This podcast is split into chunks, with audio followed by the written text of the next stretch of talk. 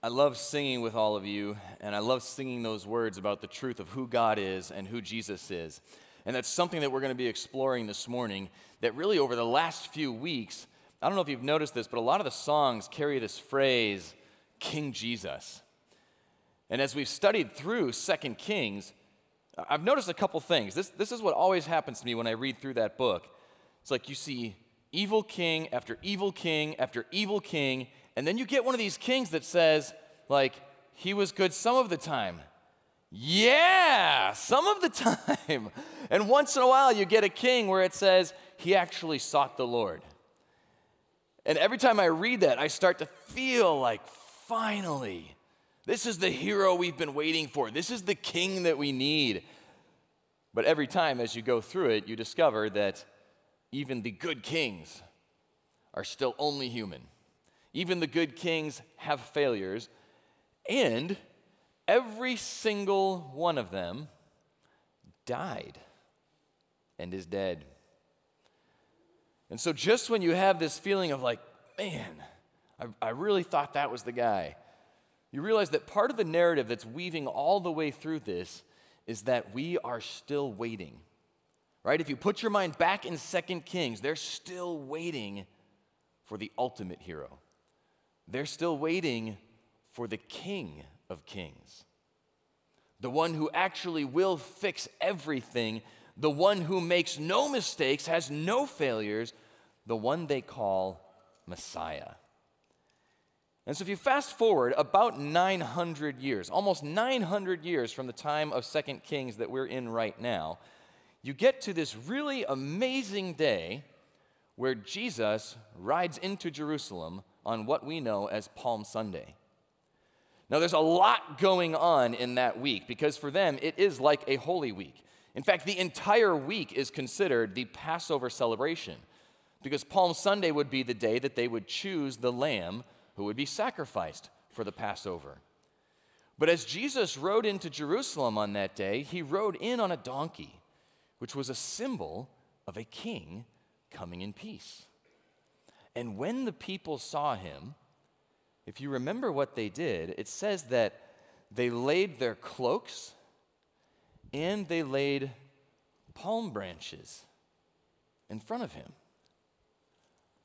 Now that seems kind of random. I mean, I guess my cloak is something I have with me and maybe there are palm branches nearby.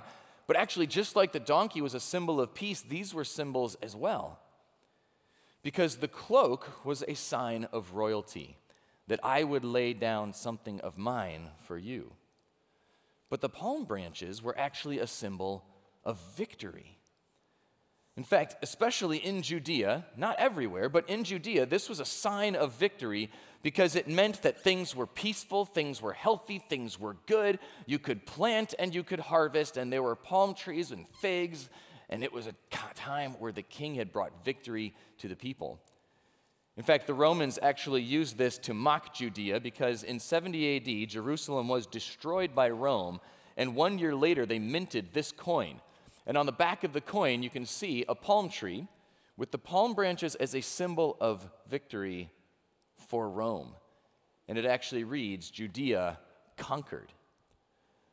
And so when they were laying these palm branches in front of Jesus, they were recognizing this man riding the donkey is the king.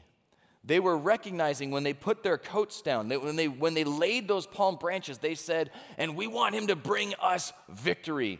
They even sang prophecies to him about the King of Kings, about the Messiah, about the hero that they had been waiting for for hundreds of years. They sang to King Jesus. And so today is Palm Sunday on our calendar because of that moment. And yet you and I know there's more to that story, right? The victory Jesus was planning to bring was different than the victory that they were picturing. And by the end of the week, instead of Hosanna, they were shouting, crucify him. And the only crown he would wear that week was a crown of thorns. But remember, I said there was a lot going on that week. Because from that day, the day where they would select the lamb for the Passover. By the time they got to the end of the week, they would sacrifice the lamb and celebrate the Passover, and then three days later celebrate the Feast of First Fruits. And all of that together would be referred to as the Passover holiday. And so Jesus, in that moment, when they called him king, was actually being selected as their Passover lamb. Now that's a big deal, because I just said that we fast-forwarded about nine hundred years to get from Second Kings to Jesus, but there have been thousands of years since Passover was first instituted. You see, Passover goes all the way back to the time when God's people were slaves in Egypt. And if you can remember, through as the plagues went, the final plague was going to be the death of the firstborn child. But God told his people, select a lamb, paint its blood over your door, and when I see the blood of the lamb, I will pass over. And as God led them out of Egypt, he asked them to celebrate the Passover every single year from then on. A reminder of how he set them free, but also pointing toward the Messiah. So, if we have hundreds of years of history recorded in Second Kings, you would expect you would probably see a Passover celebrated here somewhere. So I, I know we're only into about chapter ten, and we've had a couple of bad kings, and you know these kinds of things happen, but let, let's just flip through here and see if we can't find one. Well, Athalia, we've heard a little bit about her, so probably not chapter eleven. twelve, thirteen, fourteen. Just give me a second. Let me know if you find one. twenty-one, twenty-two. Hey, twenty-three. Chapter twenty-three of Second Kings. We've got one, okay? So check this out. In Second Kings twenty-three, verse twenty-one, the king now is Josiah. This is one of the good ones. And it says, the king commanded all the people, saying, keep the Passover to the Lord your God, as it is written in this book of the covenant. But now get this. Such a Passover surely had never been held since the days of the judges who judged Israel, nor in all the days of the kings of Israel and the kings of Judah. But in the eighteenth year of King Josiah, this Passover was held before the Lord in Jerusalem. A Passover like this has never been held since the days of the judges? Like, take that in for a second. That means not David, not Solomon, right? Not Jehoshaphat, not Hezekiah, not Joash, not any of the other good kings ever celebrated Passover like this. And scholars debate a little bit of exactly what that might mean. Does it mean that they never did it? Does it mean they did it just kind of quietly and kept it to themselves? Because when God instructed Moses, this was nationwide. This was for all of the people to remember their history together and what God had done for them. And we get almost, I mean, this is like, there's one more page of Second Kings after this. We get to the almost the end of the time of the kings, and it says, nobody in the entire time of the kings had done Passover like this, the way it was written in the book of the covenant. That's crazy to me. And so we want to look at this passage, and believe it or not, we're going to see three key elements of the way that Josiah celebrated the Passover that apply to you and me this week. So look at those same verses again. It says the king commanded all the people, saying, keep the Passover to the Lord your God. All right, so that's the first part of it. They're actually keeping it to God. Now, on the surface, maybe that sounds like, well, naturally, right? I mean, God gave it to them. But here's what you have to realize. Passover and the celebration of Passover is like a worship service. As they would sit down for that dinner and go through the elements and, and all the different cups that represent different things, they would also sing prophecies, going all the way back to Moses, that God had made about the Messiah who would come. And so as an act of worship, it's not just dinner. It's not just a meal, not just a time for family to get together, although it is all of those things, but it's actually an act of worship to God. And in the very next line, not only is it to God, but it also says that he wanted them to keep it as it is written. Now, again, it becomes sort of strangely important because if God gave it to them, well, then, of course, how else would they know how to do it except how God told them, right? How Moses wrote it down. Except one of the things that we'll see when we come back to this chapter in a few weeks is that they had essentially lost the Bible. Like, it's impossible to imagine today, right? Like, I have one, you have one, you pull out your phone, and instantly you have like a thousand in any language that you want. How do you lose the Bible? And yet, when Josiah became king, he turned his heart toward God. He started cleaning up the country, removing idols. It, like it says he was seeking the Lord. And then one day, his friend finds the Bible buried in a wall, pulls it out. And when Josiah reads it, he realizes, oh my goodness, this is the word of God. We have to do this. Hey, do you know there's this thing called the Passover? So when he calls everyone to this Passover celebration, he says, hey, we're not making up our own religion here. We're not going to find our own way to God. God has given us a way, and part of it is Passover. I want us to do it as it is written. So not only does he do it to the Lord, he does it as it is written. And then you see in the next verse that he's really doing this with all his heart. Because it says in verse twenty-four, moreover, moreover, Josiah put away those who consulted mediums and spirits, the household gods and idols, all the abominations that were seen in the land of Judah and in Jerusalem, that he might perform the words of the law which were written in the book that Hilkiah the priest found in the house of the Lord. So I love the simplicity of this, that when he says, we're going to worship the true God, obedience naturally follows. Removing all the things that have distracted them from God or have become idols in his place naturally follows because he's really in this with all his heart. If you turn to Second Chronicles thirty-five, it gives way more detail about how they did this feast. We don't have time for the whole thing right now, but I wanted to show you just one hint of how this shows up for Josiah. Because it says in verse seven that Josiah gave the lay people lambs, young goats from the flock, all for Passover offerings for all who were present to the number of thirty thousand, as well as three thousand cattle. And get this, these were from the king's possessions. So in that moment, he kind of realizes, like, nobody was planning for Passover. Nobody was preparing. Nobody had anything set aside. The king says, I will give it to you.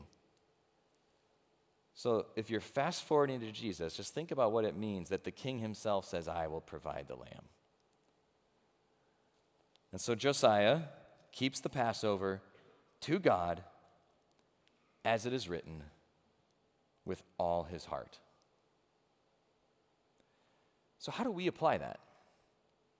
Because we don't really celebrate Passover. I mean, we enjoy thinking about it. I think it's important history to understand. Um, Chad has done some really cool services right on this stage explaining each piece of the Passover dinner, what they would call a Seder meal. Seder is just Jewish for order. Like there's a, a certain order that the things happen in.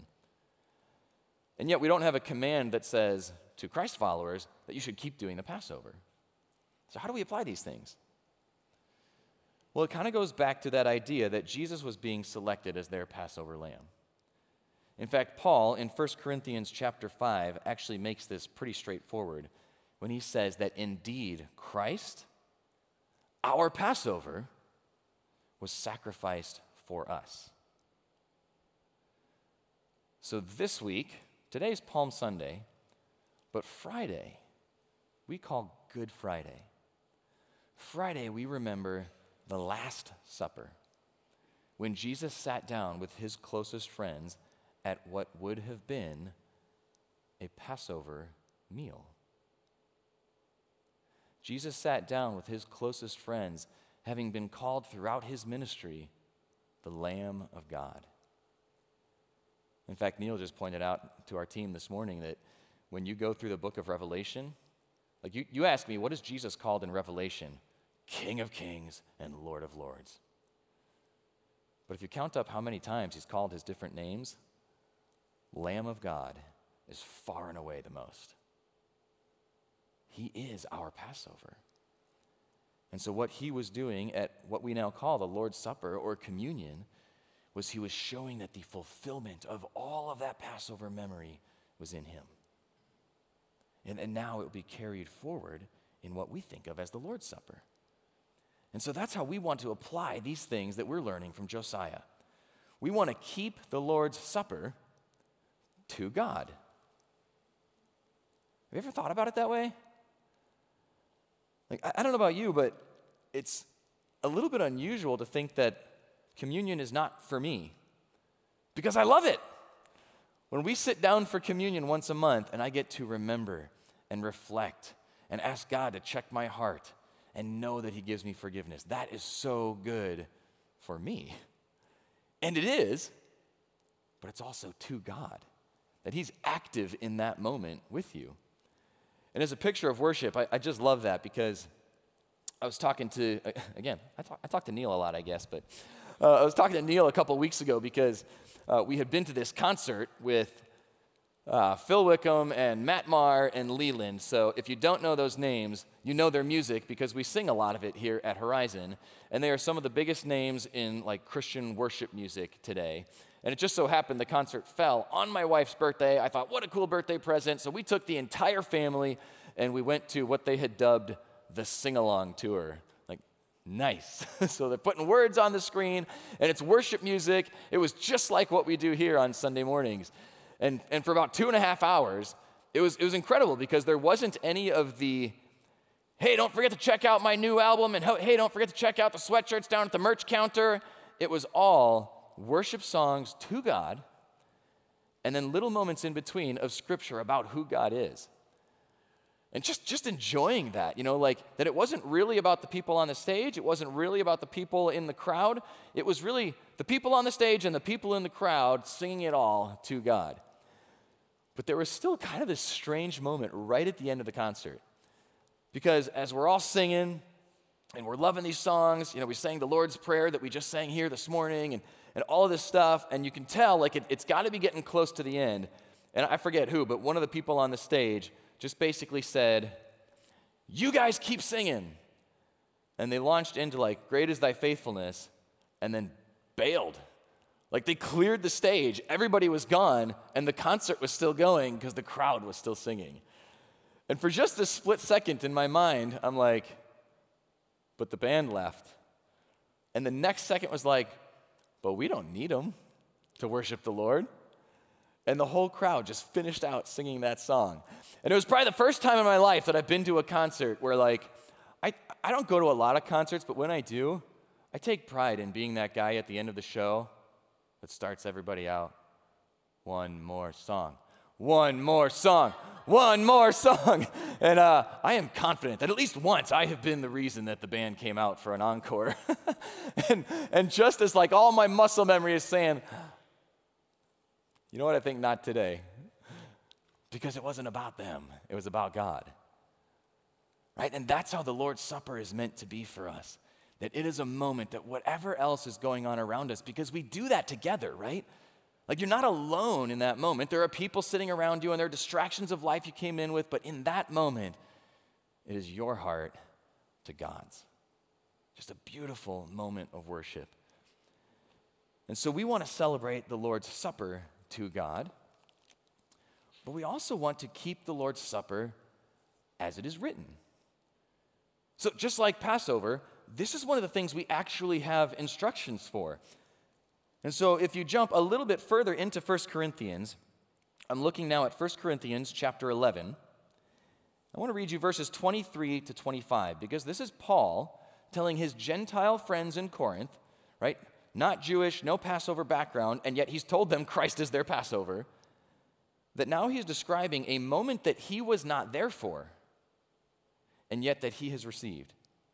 He says, I received from the Lord that which I also delivered to you, that the Lord Jesus, on the same night in which he was betrayed, took bread. And when he had given thanks, he broke it and said, take, eat. This is my body, which is broken for you. Do this in remembrance of me. In the same manner, he also took the cup after supper, saying, this cup is the new covenant in my blood. This do, as often as you drink it, in remembrance of me. So even though Paul wasn't there that night for the Last Supper, his language is almost exactly like what the gospel writers wrote down. He says there's something critical here for us to understand so that every time we celebrate it, we celebrate it the way it's written, that we remind ourselves of these words, that we do this bread and this cup for this reason and this reason.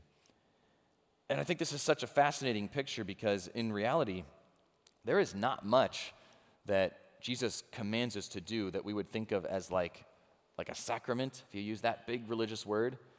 Like it's essentially the Lord's Supper and baptism, which are not things that save you, but they are acts of obedience that Christ has called us to. And so if you're a Christ follower who hasn't been baptized since becoming a Christ follower, that's something to pray about. But that's also why we do the Lord's Supper on such a regular basis, because, like, Jesus asked us to. And if I'm really following him, then I think I'm supposed to do things that he asks me to. And so every time we take the bread. Now, this kind of bread is specifically called matzah. This is what the Jewish people would use in their Passover celebration. This is what Jesus would have had at the Last Supper. And he tells us that it represents his body broken.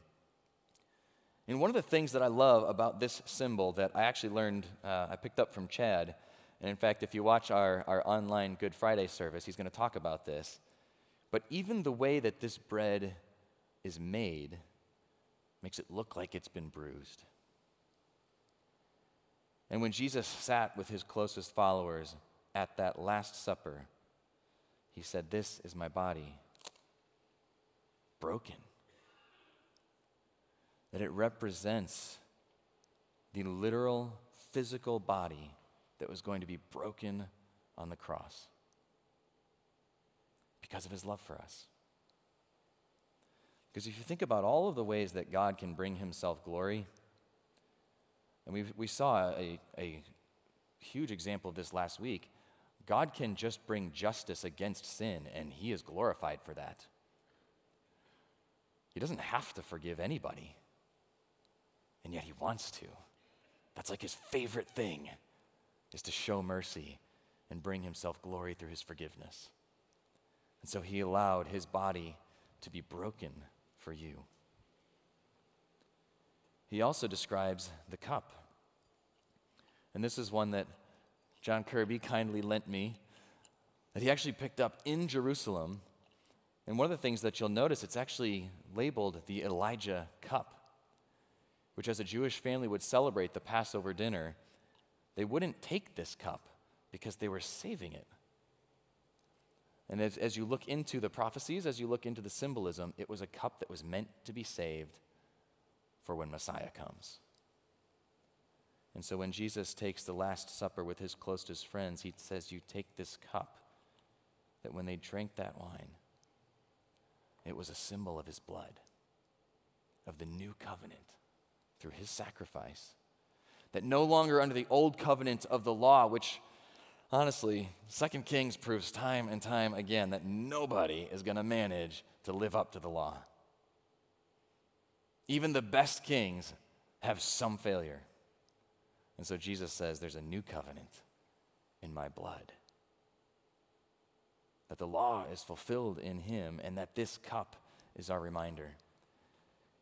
And so when Paul writes, "Do this in remembrance of me," that word rem- remembrance in the Greek, it is like mental memory, but it's almost more like, if you ever hear the phrase like muscle memory, right? Like if you took piano lessons as a kid, like there's probably that one song you can still play for some reason, even though you haven't played for years. It's just like it's in your body somewhere.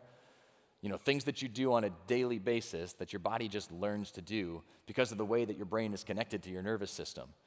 Well, that's what that word is capturing in the Greek, in remembrance of me. So it's not just when we know it, but it's when we act it out by taking our little version of the bread and our cup and actually acting out that I remember the love and the sacrifice that Christ made for me. That's why he asks us to do it on a regular basis. And at Horizon, If you received yours coming in, maybe you've been thinking, I think they forgot to do the Lord's Supper. Because this is one of those days. We typically do it the first Sunday of each month as a way to make sure that we remember. And in a few minutes, we'll have a chance to do that. But I want us to get a little more instruction from First Corinthians first. Because just like Josiah with the Passover, we also want to keep the Lord's Supper with all your heart. With all your heart. I don't know about you, but I, I remember as a kid, because my parents took me to church, coming in for the Lord's Supper, not realizing it was today, and not paying attention during the message, and you know, drawing pictures and whatever else, and then oh, here, like they would they would pass the thing, and then you're trying to figure out like, how do I, how do I take the cup and pass the thing and hold the other thing and then do this without spilling, and then, whew, like I'm totally distracted, at least as a child, just by trying not to drop this thing on the floor. My heart was not engaged at all. And yet Paul actually warns them about this kind of thing in First Corinthians. He says in verse twenty-seven of that same chapter, that whoever eats this bread or drinks this cup of the Lord in an unworthy manner will be guilty of the body and blood of the Lord. But let a man examine himself, and so let him eat of the bread and drink of the cup. Now this is one of those verses that, that when you read that, it should give you the willies. Like, what does that mean? I don't want to be guilty of the body of the Lord, right? And so it's helpful to know in this context, Paul had just finished reprimanding them because every time the church in Corinth got together, they would share a big meal and then they would share the Lord's Supper. And what he has discovered is that some people are getting there early. Like if everyone says show up at five o'clock, some people are getting there at four thirty and eating all the food so that by the time other people show up, these people are going hungry, and these people are drunk. And so there's just like this complete self-centered focus happening at the church's gathering. And then now you've got starving people and drunk people saying, where's the Lord's Supper? Give me the crackers, please. Paul's like, that is not how we do this. Your heart is in completely the wrong place. And so let me just be clear. He actually tells them that some of them are experiencing physical ailment and worse because of this. Now, that is not to say that all physical ailment is because something in your heart is out of line. The Bible actually teaches specifically against that. Instead, this was a unique moment that God was using to point out how critical it is to understand how and why we take the Lord's Supper. And so you notice Paul's instructions here are, hey, we don't want to do this in an unworthy manner. Now, it's really important to realize he talks about an unworthy manner, not unworthy people. Because the truth is, everyone who takes the Lord's Supper is a sinner. Hypothetically, that alone makes us unworthy to even be in the presence of the Lord, let alone have this meal where we remember the forgiveness that brings us into his presence. Instead, what he means is that there are very clearly written ways we do this. We take the bread, we take the cup, but in remembrance of him. And so for a community that was walking into the Lord's Supper only thinking about themselves, he's saying that's an unworthy manner. Our focus needs to be on Christ in this moment. And I love this too, that instead of saying, whoever drinks it, takes it in an unworthy manner, get out, he gives a solution. He says, so in that moment, before you take it, examine yourself. And again, not examine yourself, and if you realize you've been kind of a punk, leave, right? The idea behind examine yourself is it resets my heart to Christ. So then let him take the bread and drink the cup. Because again, as a kid, I feel like I was wearing a guilt trip, even as an adult, every time walking into the Lord's Supper and thinking like, what if I'm unworthy? What if I'm unworthy? What if I'm unworthy? Oh, I know what I did this week. I got to ask him to forgive me real quick before I take this thing. Right? And, th- and there's like something good about that, but there's something also that I was missing in that. Because the idea is, in that moment, ask the Lord to search your heart. Right? Just by doing that, you've already put your focus back on him. And if there's something in my life that is out of line with him, then I'm asking him for forgiveness. Right? Repenting and asking him to help me make that change moving forward. But then you also realize that the person who is humble enough to realize they need forgiveness is exactly the person who is ready to take the Lord's Supper a reminder of the body broken and the blood shed so that we could have forgiveness. And so Paul encourages them, examine your heart. A friend of mine named Michelle, she is a Messianic Jew, so she grew up in a Jewish household, you know, doing all of the ceremonies and all of the feasts and, and all of the things. And she said that as an adult, there was a day where she was teaching, um, like essentially their children's ministry, and they were talking about the Last Supper. And she said, well, you know, the Last Supper is what communion is all about. Who, who knows what communion is? And one of the kids goes, oh, that's when we get those little snacks at church. I thought, no, that, that wouldn't fly here, right? Because the snacks at church are, are coffee and bagels. But, you know, you could imagine her, her face when she's like, um, you, you're not wrong, but it's not really a snack. I mean, let's not go overboard on First Kings eleven or First Corinthians eleven, but like if you're only coming for coffee and bagels or the little snacks, you know, we might we might be missing something here. But it reminded her of when she was a kid celebrating the Passover. Before she had become a Christ follower, it was such a critical piece of their year. And she said that that um, she's discovered that when it comes to that Seder dinner, you actually have a lot of flexibility as a family how you do that. And there are over like a thousand different ways that you can do it. And theirs came off of the Maxwell Coffee House can. Apparently for over a hundred years, Maxwell Coffee has published instructions for a Passover meal. And so like her main memory of Passover as a child is somebody find the coffee, you know, it's time for Passover. But as she became a Christ follower, it felt like the depth of that celebration was so much greater. That no longer was it just a thing like because it's that time of year or because we bought that special can of coffee, I guess now we do the thing and we go through the motions and we ask the questions and something about Moses and can I go play now, Dad? But that when she met Christ, she realized, oh my goodness, the blood of the Lamb. When I see the blood, I will pass over. Oh, oh my goodness, they were slaves and he gave them freedom.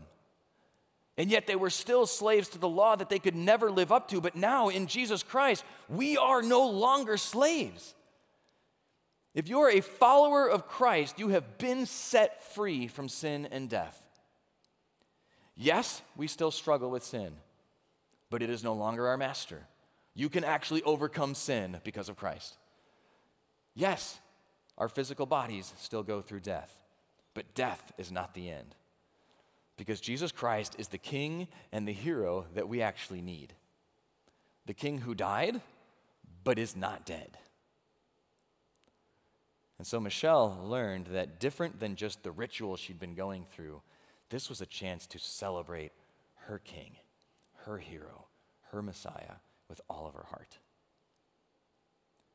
And I want it to be that for me, too. I want it to be that for you, too. Because I think this is one of the most unifying things that we do as the body of Christ when we celebrate that together in remembrance of him. For whatever else may be going on in life, whatever else may be going on from day to day, whatever has felt like a pick-me-up this week and whatever has just dragged you all the way down. I've got them too. And there's not enough time in this service this morning to tell you about all of it. But we all feel it. And this becomes such a special moment to slow down and focus on him with all of our hearts. In fact, if you jump all the way back through the centuries now to Second Kings twenty-three again, there's a verse there that describes just what this felt like for Josiah. It says that before him, there was no king like him. Get that, like not David, not Solomon, who turned to the Lord with all his heart, with all his soul, and with all his might. According to the law of Moses, nor after him did any arise like him. Does that phrase sound familiar? With all his heart, with all his soul, and with all his might. That is literally straight from Deuteronomy. That is exactly what Moses said. This is how you follow the Lord, with all your heart, with all your soul, and with all your might, everything in you. So you've got Moses on that end, and then you get Jesus, who when he is asked, hey, what's the most important thing in the law? You know what he says? Love the Lord your God with all your heart, with all your soul, with all your mind, and with all your strength. everything that is in you. You see, Josiah isn't the Messiah. Josiah wasn't even Moses, but he was a man and a leader who wanted to follow God with all his heart, exactly how God had described it. And so we are going to celebrate the Lord's Supper together this morning. And my encouragement for you as we do that would be to examine yourself and turn to the Lord with all your heart, soul, and might. And you know, if you're sitting here this morning, or if you're watching this today, and you're thinking, I'm not even sure if I am a Christ follower, hey, here's the first thing. Because when you get to heaven, God isn't going to ask you how many times you did the Lord's Supper. Right? What matters is if Christ is your Savior, your forgiver, and King. And so I'm going to ask the band to come out, and they're going to play some music for us so that you just have a couple moments to examine your heart with God, to set your mind on Christ, to ask forgiveness where you might need it, to forgive where you might need to, to thank Him and remember Him. And so I'd like to pray with you, and as I do that, I'd like to lead you in a prayer that I think works for all of us. So you can feel free to pray this. But if you've never trusted Christ as your forgiver and your King before, then maybe you just want to use these words to prepare your heart for the Lord's Supper today. Jesus, thank you for sacrificing your body and your blood so that I can be forgiven. I trust you as my Savior. I want you to be King of my life. And so I set my heart toward you now, even as I examine it with you. It's in Jesus' name we pray. Amen. On the night that Jesus was betrayed, he sat down with his disciples, and he took bread, and he gave thanks, and he broke it. And he gave it to them, saying, "This is my body, which is broken for you. Do this in remembrance of me." Let's eat the bread.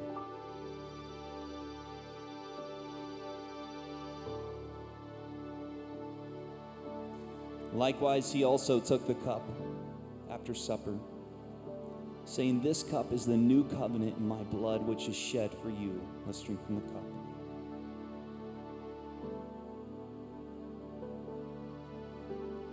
Let's pray together. Father, thank you for allowing us this moment, a moment of communion, a moment of reflection.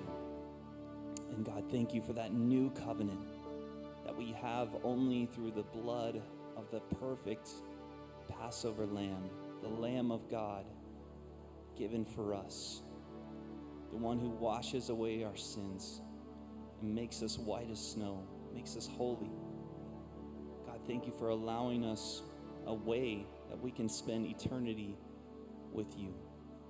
And Father, would you help us to, to take this joy, take this gratitude that we're feeling in this moment, and to share this all throughout our lives. And we ask this in Jesus' name, amen. Amen. Thank you, Jesus.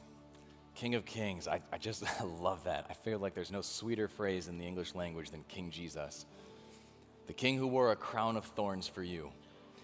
And so as you go through this week, we actually wanted to do a few things to help you really spend this week in remembrance of him. And so as you are walking out today, uh, you're going to be given a palm frond, like the palm branches that would have been laid in front of Jesus. And so as you take that, I want that to be for you a symbol of the victory that Christ has won for you. Wherever you want to put it this week, on the dashboard or, or by your bed, something that reminds you of his victory.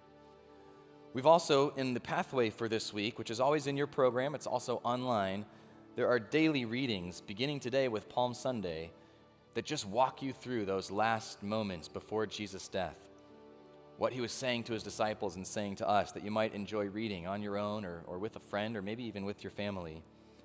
And then this Friday, we actually have another opportunity to celebrate the Lord's Supper.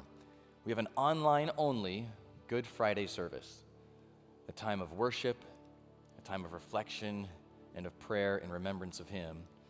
And so if you're here in the building today, you can actually grab communion elements as you go, or if you want to pick those up during the week that you could use with that Good Friday service. And then I bet you already know this one, but we're going to be back here Saturday and Sunday to celebrate his resurrection with our Easter services. So I thank you for being here today, and I can't wait to see you next week. Thanks for coming.